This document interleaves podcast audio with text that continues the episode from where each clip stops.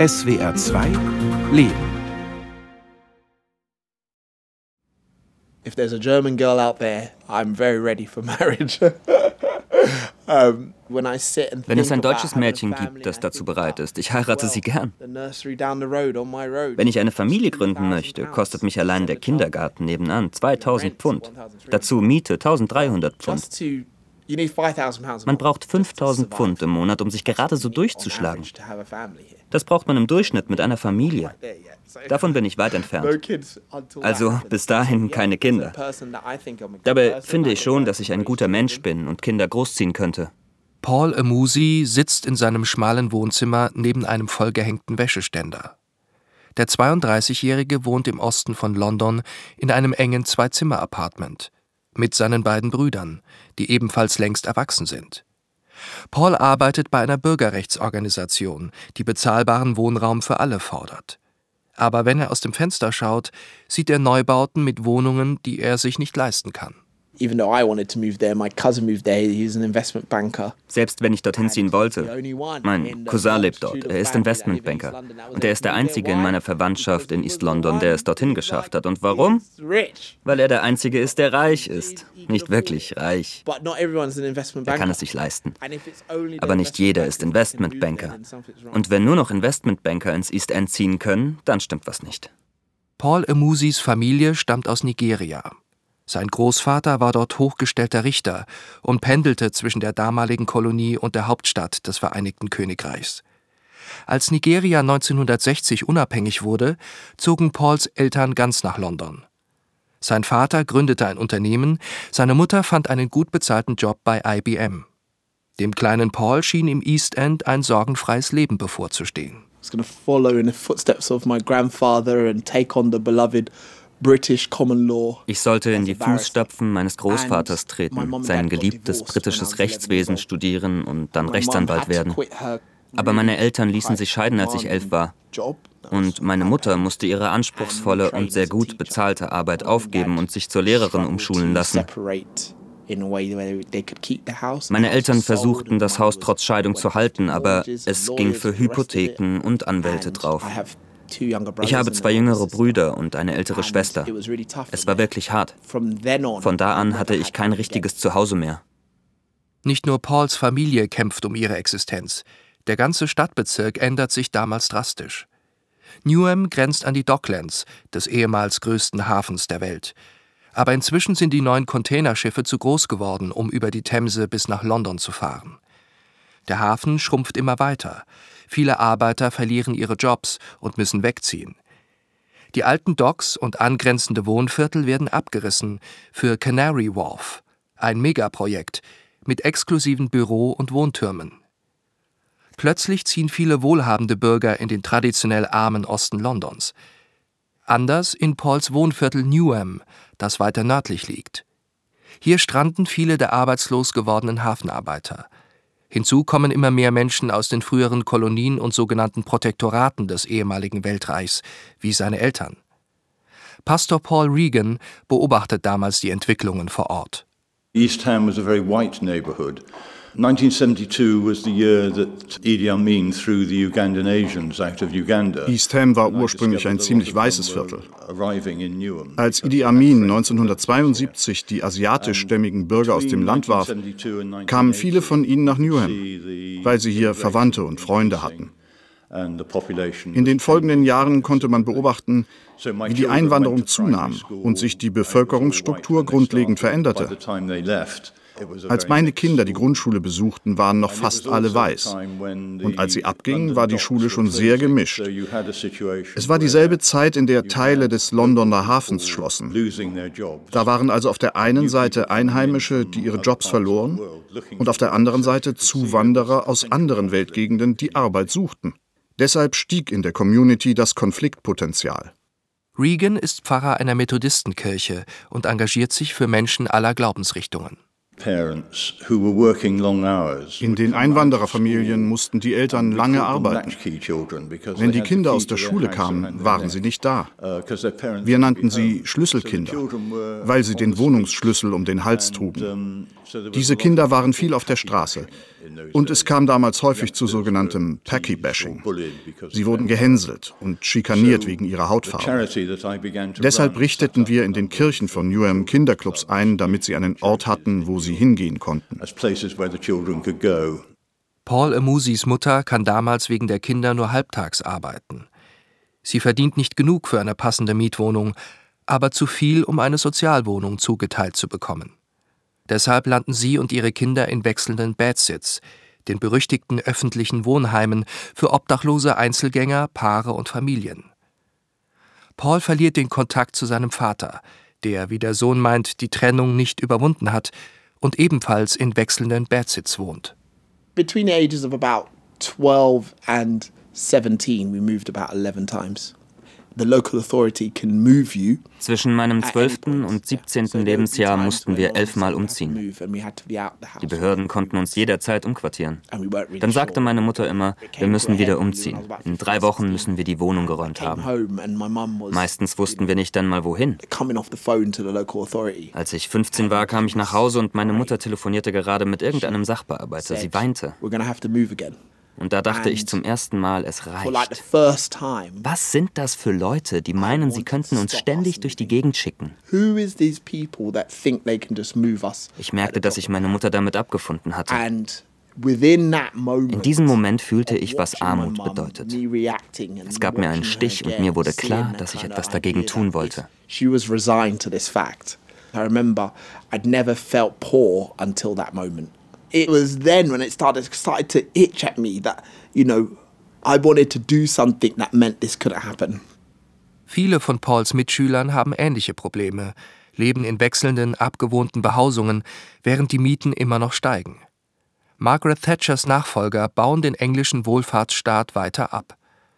In der Nachbarschaft sinkt die Zahl der Familien mit tariflich bezahlten Vollzeitjobs und festem Wohnsitz stetig. Wir mussten immer wachsam sein. Du bist in einer neuen Gegend und weißt nicht, welche Straßen sind gefährlich, wo hängen die Gangs ab, welche Orte sind nachts nicht sicher. Das mussten wir immer wieder neu lernen. Wenn wir in eine besonders unsichere Gegend geschickt wurden, musste meine Mutter jemanden finden, der uns in die Schule und wieder nach Hause brachte. Ich hatte zwei jüngere Brüder. Ich wollte nicht, dass sie niedergestochen oder überfallen werden. Das machte mich alles richtig wütend. Seit jeher geht es im East End gefährlicher zu als in anderen Stadtteilen Londons. Im 20. Jahrhundert verdienen kriminelle Banden ihr Geld noch mit Schutzgeldern, illegalem Glücksspiel und Raubüberfällen. Doch als immer mehr arme Einwanderer ins East End strömen, verändert sich auch die kriminelle Szene. Junge Drogendealer formieren sich zu Gangs, die unberechenbarer agieren als ihre Vorgänger. Ich hatte zwei Freunde, die niedergestochen wurden, außerhalb der Schule, im Bus. Und ich habe gedacht, du musst endlich was machen. Ich erinnere mich an ein kleines Treffen in meiner Kirche, ein paar ältere Frauen, der Priester und ich, als einziger junger Mensch. Wir saßen zusammen und erzählten uns unsere Geschichten.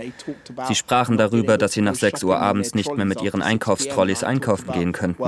Und ich erzählte, dass ich auf dem Schulweg mein Handy in einen Socken stopfen musste. Wir waren uns einig. Die Straßen sind unsicher. Was also tun?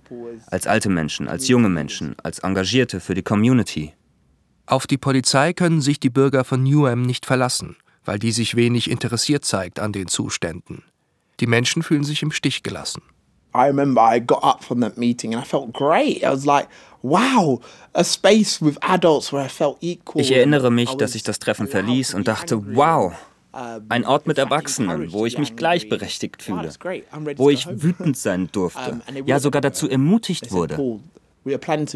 Als ich nach Hause gehen wollte, sagten sie, warte Paul, wir planen ein nächstes Treffen mit mehr Leuten, dafür brauchen wir dich. Wir brauchen dich, um die Dinge zu verändern. Würdest du in der Schule erzählen, worüber wir gesprochen haben und schauen, ob du noch andere für unser nächstes Treffen gewinnen kannst? Und ich habe gesagt, ja klar, mache ich. Paul Amusis Kirche ist römisch-katholisch, aber das soll keine Rolle spielen. Die alteingesessenen Engländer sind meist anglikanische Christen. Aus Nigeria kommen neben Christen auch viele Muslime. Aber die meisten Einwanderer sind Hindus und Muslime aus Pakistan, Indien und Bangladesch. Die Menschen, die sich in der Kirche zusammenfinden, kommen von überall. Women, men, Frauen, Männer, junge, alte, Menschen, denen es gut ging oder nicht so gut, Schwarze, Weiße, Asiaten, wer auch immer. Alle waren in diesem Raum vereint. Wir wurden aktiv, konfrontierten die lokalen Behörden und brachten sie dazu zuzugeben, dass es im Osten Londons ein Bandenproblem gibt und dass sie etwas dagegen tun müssen. Das war meine erste Erfahrung mit politischer Arbeit. Dieses Bürgerforum hatte möglich gemacht, Führung zu übernehmen, wütend zu sein, sich zu organisieren, Beziehungen im Stadtteil aufzubauen, in dem Versuch, etwas zu ändern. Während Paul seinen Weg findet, kündigt sich ein Ereignis an, das den Osten Londons noch einmal drastisch verändern wird. Im Jahr 2005 hatte London den Zuschlag für die Olympischen Sommerspiele 2012 erhalten. Noch ist Ken Livingston Bürgermeister der rote Ken von der Labour Party. Er sieht die London Olympics als Chance, wie er auf seinem Web-TV-Kanal verkündet. Wenn die Olympischen Spiele beginnen, wird es ein einmaliges Spektakel geben. Aber besonders wichtig werden sie für den Teil der Stadt sein, der 30 Jahre lang vergessen wurde, seit die Industrien und Hafendocks dort geschlossen wurden. Dieses Viertel hat nun die Chance, wiederbelebt zu werden durch neuen Wohnungsbau. Und die Spiele sind erst der Anfang. Das Bauland, das wir für die Zeit nach Olympia sichern werden, reicht für 40.000 neue Häuser und wird 50.000 neue Arbeitsplätze schaffen, um den Menschen im Londoner East End bessere Chancen zu bieten. Olympiaden und ihre Folgen stehen damals schon in der öffentlichen Kritik. Am letzten Austragungsort Athen standen bereits ein Jahr später teure Investitionsruinen wie Stadien und das Olympiadorf ungenutzt herum. Peking lässt für die nächsten Spiele gerade alte Wohnviertel für den neuen Olympiapark abreißen. Auch Paul und seine Mitstreiterinnen reagieren zuerst skeptisch auf die Zusage für London 2012. Who cares? You want to bring the Olympics to East London was geht uns das an? Ihr wollt die Olympischen Spiele nach East London bringen, wo ihr es nicht mal geschafft habt, ausreichenden Wohnraum zu bieten für die Menschen, die dort leben, wo es nicht genug fair bezahlte Arbeit gibt, wo es Bandenprobleme gibt. All diese ungelösten Probleme. Aber dank des Bürgerforums hörte ich auch andere Stimmen, die sagten, lass die Spiele doch kommen. Verhindern können wir sie sowieso nicht. Wir sollten lieber überlegen, was die Olympiade dem East End, Newham, jedem Einzelnen von uns bringen könnte. What does East London, what does Newham, what does St. Bonds, what does Paul want from it? Zu denen, die Olympia als Chance begreifen, gehört auch Methodistenpfarrer Paul Regan. Er ist inzwischen zum Vorsitzenden von Citizens UK gewählt worden, einer Bürgerrechtsorganisation, die lokale Initiativen wie die von Paul Amusi unterstützt. Für die Unterstützung der Olympischen Spiele forderten wir im Gegenzug folgende Versprechen. Einen existenzsichernden Lohn für die Menschen hier, wenn sie auf den Olympiabaustellen arbeiteten oder später im Servicebereich. Und wir forderten, dass die Wohnungen, die nach den Spielen im Olympischen Dorf entstehen sollten, für die lokale Bevölkerung bezahlbar sein sollten, ohne Gewinnorientierung. Und zwar für immer.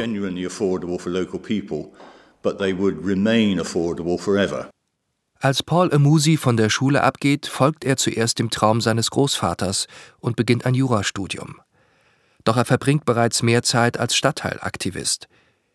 Citizens UK erhält mit seinen Olympiaforderungen immer mehr Zulauf. Als Paul Amusi sein Jurastudium mit einem Bachelor abschließt, bietet ihm die Organisation einen Job an. Er soll vor Ort helfen, die Olympiakampagne für höhere Löhne und besseren Wohnraum voranzubringen. Er nimmt an. 2008 verliert der rote Ken Livingston die Bürgermeisterwahlen. Ihm folgt der spätere Premierminister Boris Johnson von der konservativen Partei. Gemeinsam mit seinen neuen Mitstreitern von Citizens UK lädt Paul Amusi den neuen OB zu einer Versammlung ein und mobilisiert dazu 3000 Menschen. Boris Johnson scheint beeindruckt. Aus einem Mitschnitt von Citizens UK. Ich gratuliere Ihnen zu der brillanten und ich darf wohl sagen unerbittlichen Weise, mit der Sie uns Politiker Ihrem Willen unterwerfen. Sie bringen uns dazu, die guten Dinge zu verwirklichen, an die wir alle glauben.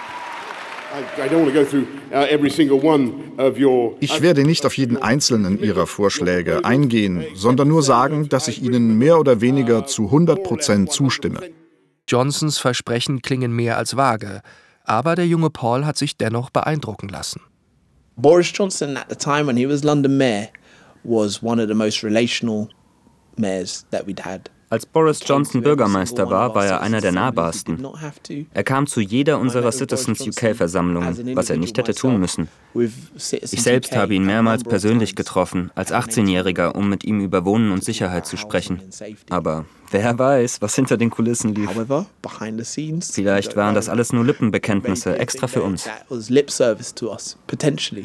Hinter den Kulissen arbeitet damals der Stadtplaner Nick Sharman. Ich war damals Direktor für Stadtsanierung in der Abteilung Stadtentwicklung, die der Wirtschaftsabteilung des Londoner Bürgermeisters zugeordnet war. Johnsons Vorgänger Livingston hatte bei der Bewerbung ein wichtiges Versprechen abgegeben. Die Olympischen Spiele würden die soziale Schräglage beseitigen, durch die die westlichen Stadtteile bevorzugt worden waren bei Entwicklungsprojekten. Livingston ging es nicht nur um Olympia, sondern auch um die Stadtbezirke von East London. Die sollten saniert werden. Auf den Weg bringen soll das vor den Spielen zuerst eine sogenannte Olympische Beförderungsbehörde. Deren Budget wächst im Laufe der Zeit auf über 9 Milliarden Pfund an. Doch als 2008 Livingstons Nachfolger Johnson antritt, beobachtet Sharman auf den internen Sitzungen der Agentur einen Richtungswechsel. Mayor Ken Livingstone, uh, who had made the commitment to the Olympic promise, suddenly you had uh, their political opponents. Statt Livingston saß dann nun plötzlich sein konservativer Widersacher mit seinem Team. Johnson änderte die Philosophie und die Prioritäten des Olympiaprojekts. Er steht für die uneingeschränkte Unterstützung des privaten Sektors. Damals sagte er, wir setzen zwar zuerst öffentliche Gelder ein, um Grundstücke zu dekontaminieren, herzurichten, Verkehrsanbindungen zu bauen alles, was nötig ist für die Olympischen Spiele. Aber nach den Spielen fragen wir dann den privaten Sektor, was wollt ihr jetzt damit unternehmen? Johnson sagte immer wieder, wir wollen sicherstellen, dass der private Sektor alle Möglichkeiten bekommt. Denn der private Sektor nützt unserem Land am meisten. Das ist das Ethos der Konservativen. Paul Amusi ahnt davon nichts. Citizens UK gewinnt Boris Johnson zunächst sogar als Unterstützer für eine Kampagne. Den Arbeitern in Ost-London sollen Living Wages gezahlt werden, existenzsichernde Stundenlöhne, die rund 1,5 Pfund höher liegen als der gesetzlich garantierte Mindestlohn. Boris Johnson took living wage to an absolute different stratosphere. Boris Johnson brachte unsere Living Wage Kampagne in eine völlig andere Stratosphäre. Er setzte sich überall für uns ein. Er tat enorm viel dafür, uns bei den großen Unternehmen in London bekannt zu machen und brachte sie dazu, die Zahlung existenzsichernder Löhne zu garantieren. Er war der einzige Politiker, der, wann immer sich die Gelegenheit bot, den Namen unserer Organisation erwähnte.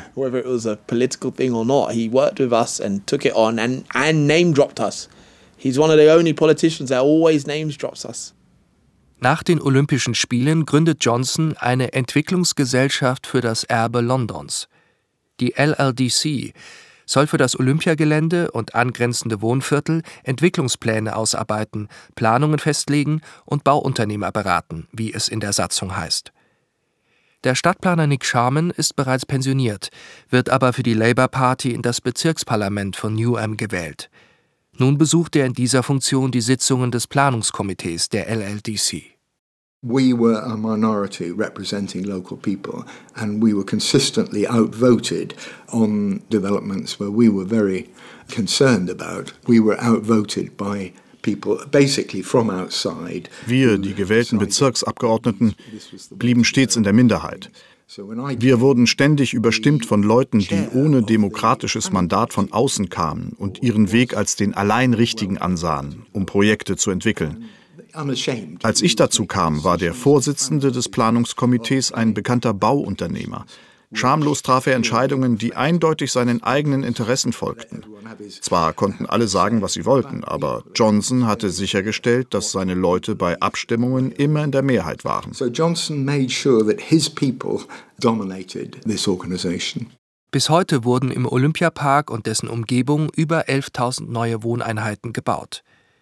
Über 70 Prozent wurden auf dem freien Markt verkauft, viele für siebenstellige Summen. Die Sozialwissenschaftlerinnen Penny Burnstock und Juliet Davis errechneten für Citizens UK, dass nur 1500 Einheiten zu Preisen verkauft oder vermietet wurden, die sich Durchschnittsverdiener des East End leisten können. Außerdem seien schon vor den Spielen hunderte kommunale Sozialwohnungen abgerissen worden, um Platz zu schaffen für den Olympiapark. Der Stadtplaner Nick Sharman zieht eine ähnlich magere Bilanz. Wenn wir nach zehn Jahren und der Investition von 9 Milliarden Pfund in die Olympischen Spiele gerade einmal 300 Sozialwohnungen generiert haben, dann zeigt das allein die Kluft zwischen dem Versprechen von 2005 und dem, was daraus geworden ist. Sobald man den privaten Sektor von der Leine lässt bei großen urbanen Entwicklungsprojekten, bevorzugt er immer die Menschen, die bereits privilegiert sind. Ich halte das für ein fundamentales Versagen. Paul Amusi gehört zu den wenigen Anwohnern, die eine der wenigen kommunalen Sozialwohnungen ergattern konnten. Mit 17, zwei Jahre nach seiner ersten Bürgerversammlung, sollte er mit seiner Familie zum zwölften Mal umziehen. Neben eine Zuckerfabrik, die mit ihren Abgasen die Fenster umliegender Wohnhäuser zukleisterte. Paul mobilisierte seine Mitstreiter. Gemeinsam belagerten sie die Wohnungsbehörde so lange, bis seine Familie die Sozialwohnung bekam, in der er bis heute mit seinen beiden Brüdern lebt. I kind of moved from um, being just an ordinary young black man in East London that was angry about the fact that he'd never had a home. Ich habe mich entwickelt von einem gewöhnlichen schwarzen jungen Mann aus East London, der wütend darüber war, dass er nie ein richtiges Zuhause hatte. Go along with it der dann durch die Olympics die Gelegenheit hatte, sich zu entscheiden. Weitermachen wie bisher oder diese Wut kanalisieren, um etwas zu ändern und mein Leben und das meiner Familie zu verbessern. Im ehemaligen olympischen Dorf benötigt man inzwischen für ein Apartment mit zwei Schlafzimmern ein jährliches Einkommen von 80.000 Euro, hat Citizens UK errechnet ziemlich genau das Doppelte dessen, was die Einwohner von Newham durchschnittlich verdienen. There will be Olympics, there will be World Cups, there will be the big developments. Es wird weiterhin Olympische Spiele geben, World Cups und andere Großereignisse. Wichtig ist, darüber nachzudenken. Was ist dabei die Rolle von uns Bürgern? Unsere Stimme abzugeben? Oder sollten wir mit anderen Menschen über die Community-Grenzen hinweg daran arbeiten, immer in der Lage zu sein, die Regierenden zu kontrollieren, sie in Schach zu halten? Ich meine schon.